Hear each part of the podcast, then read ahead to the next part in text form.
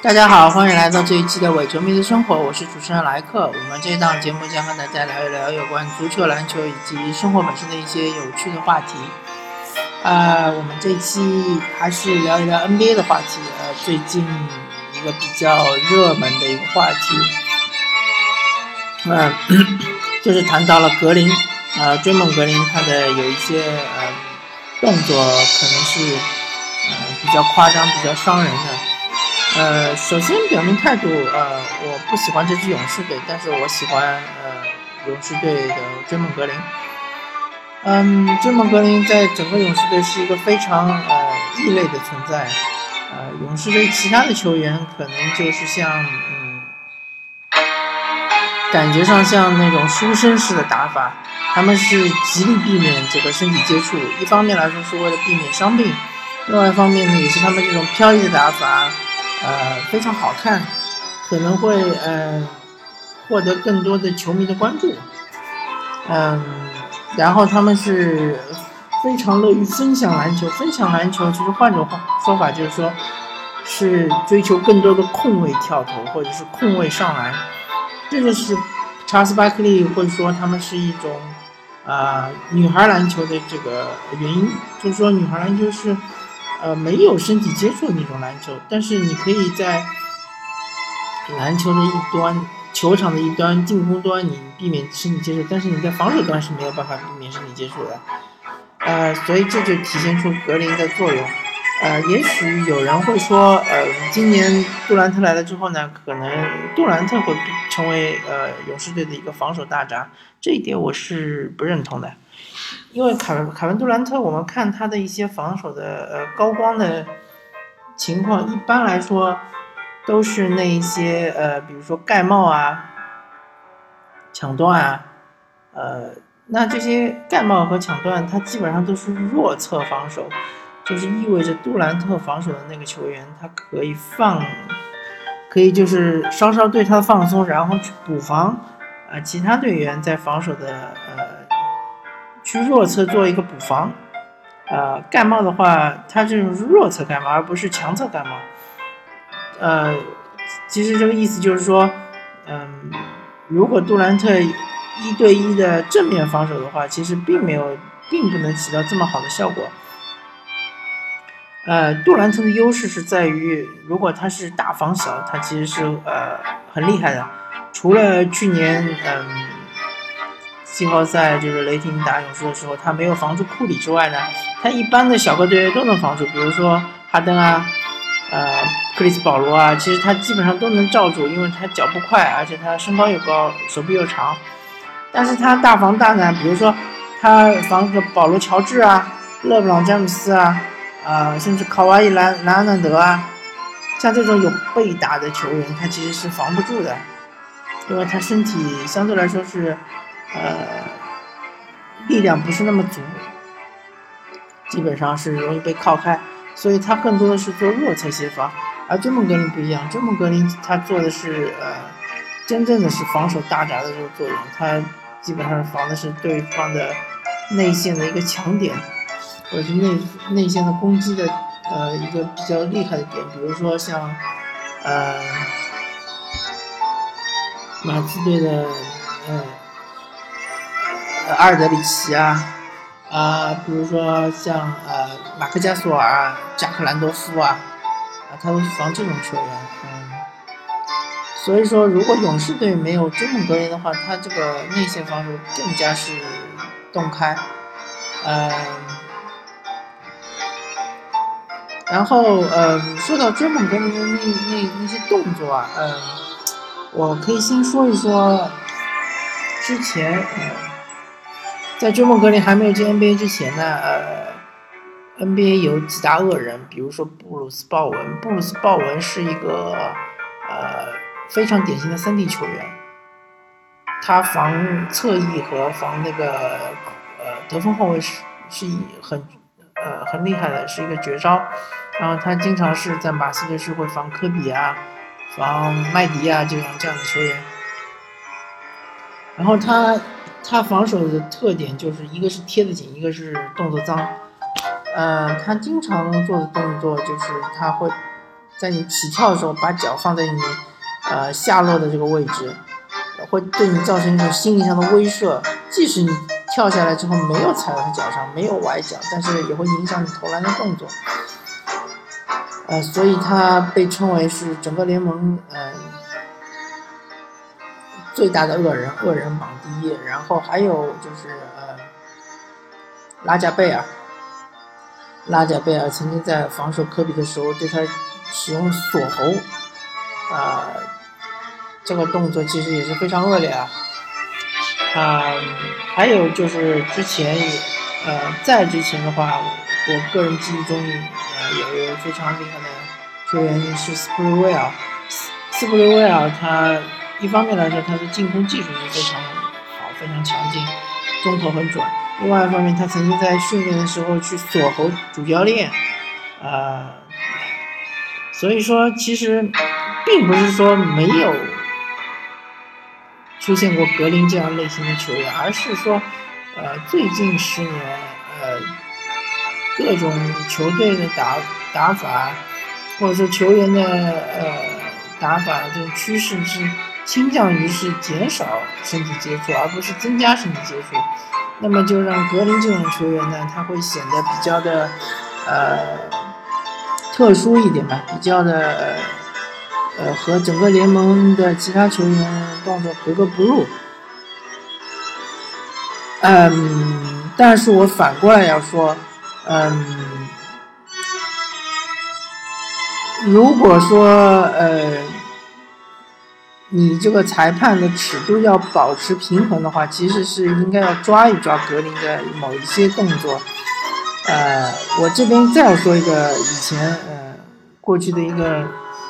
小的议论，就是当时奥尼尔还是呃称霸整个联盟的时候，呃，马克库班就是现在小人队的老板。马克库班曾经寄过一盒录像带给联盟，就是说，他呃剪辑出所有奥尼尔在内线的一些走步的动作。他意思就是说，奥尼尔虽然说你看他在内线翻江倒海，但是他很多的呃脚步都是走步的。虽然这个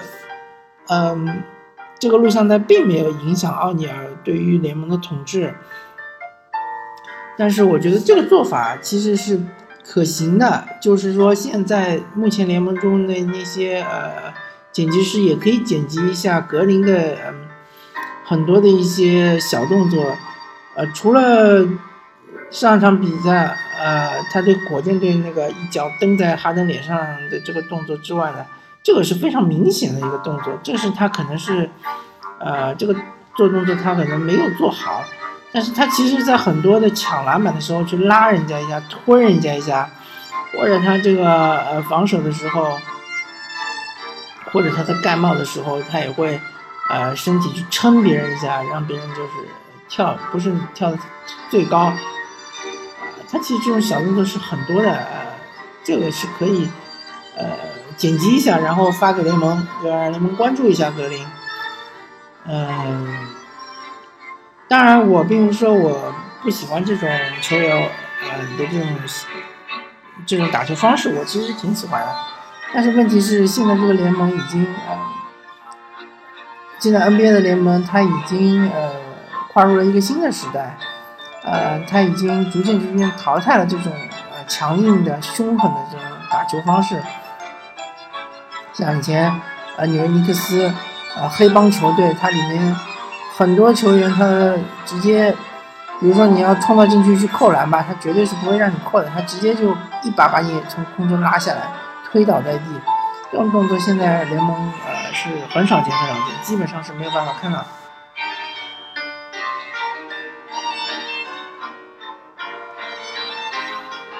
所以呃，针对追梦格林这样的球员呢，一方面他其实已经很珍惜了，我们需要呃。嗯，看一场少一场吧。像他这种打法，呃，不是很讨巧，嗯，也不太会有球员去呃模仿。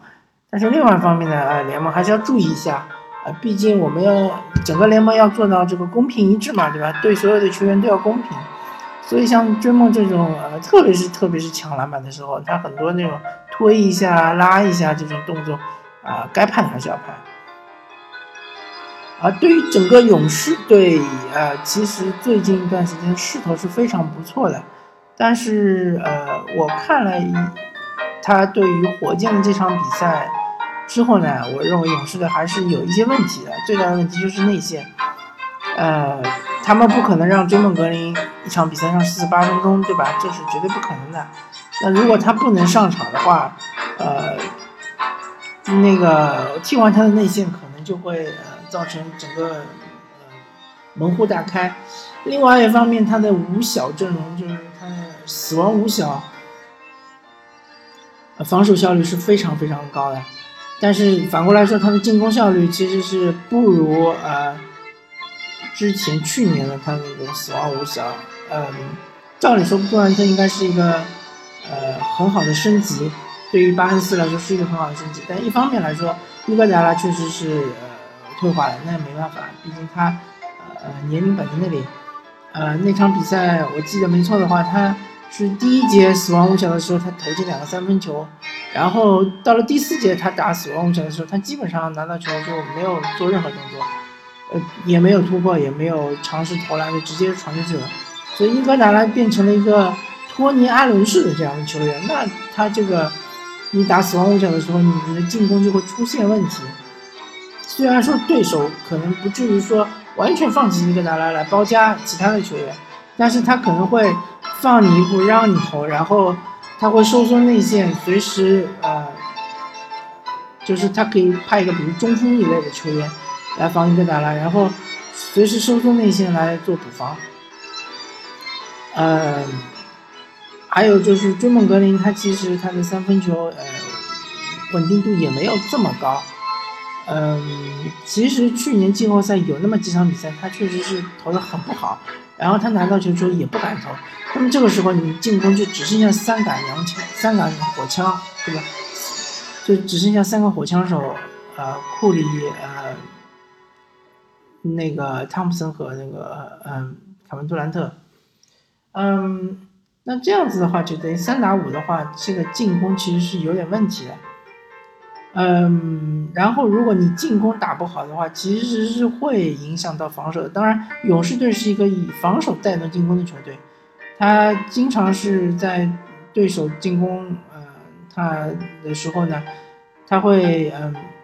呃，做出一些抢断，或者说会拿到长篮板，然后就直接打反击，攻守转换，这是他最厉害、最杀人的地方。但是如果一旦对手有办法能抑制他的攻守转换，比如说多抢二、多抢前场篮板的话，啊，那其实对勇士队其实打击是挺大的。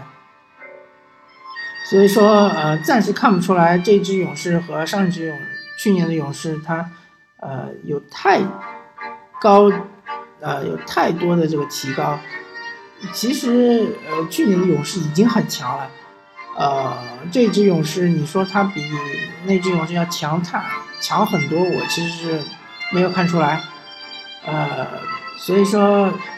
其实不知道之后的勇士是不是化学反应能够再次提高。呃，否则的话，我看今年想拿总冠军是有点困难，不是那么简单。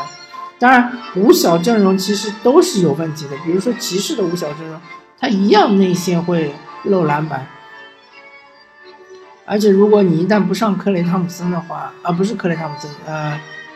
是托马斯汤普森的话，那你那个呃内线就更加空虚，就会被对对手不断的啄内线。但是如果你上了托马斯汤普森，那对方就会放他中投，呃，而且我今。惊艳的看到了火箭队竟然也能够排出五小阵容来对抗勇士五小阵容，呃，说明不是说，呃，其他的球队排不出五小阵容，嗯，其他球队也能排出五小阵容，但是问题是他们不愿意这么做，呃，所以说，呃，死亡五小，嗯，不知道是不是真的能够带领这两支球队最后会师总决赛，我们拭目以待。啊，我是主持人莱克，我呃，感谢大家收听这一期的伪球迷的生活，我们下期再见，拜拜。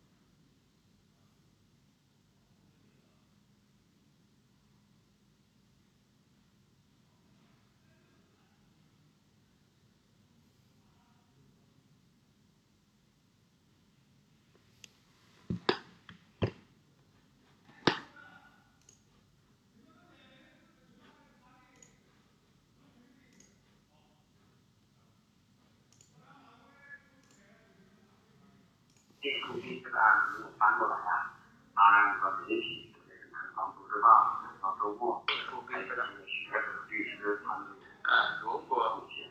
但是最大的第一就是艺术这个母亲，这个名字过于可了不起，一学坚持啊，很有勇气。呃，第二个就是王书记啊，十年来一直要求就是自己就是进修啊，特别是王书记可能各方不得不真正的面对的事情啊。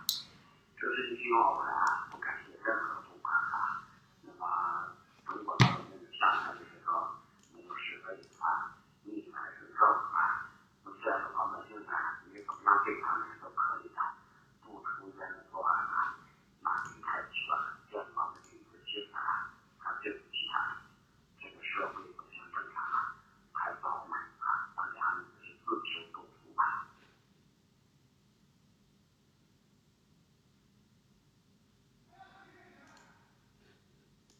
呃，如果一个村儿每年，他们，肯定会把旁边的村儿给弄污染。同样的道理，肯定是污染，干什么自己？因为他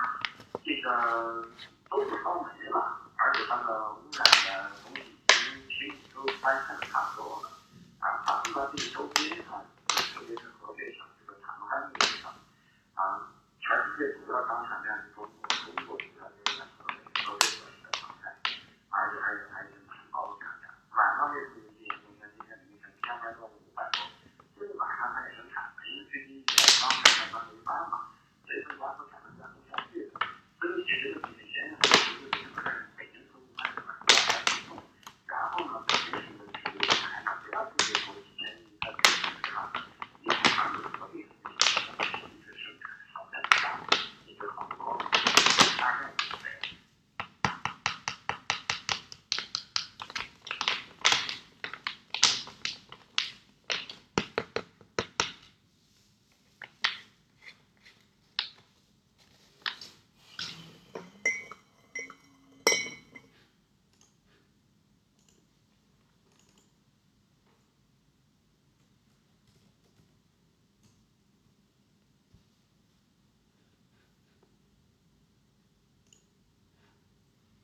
五十多少？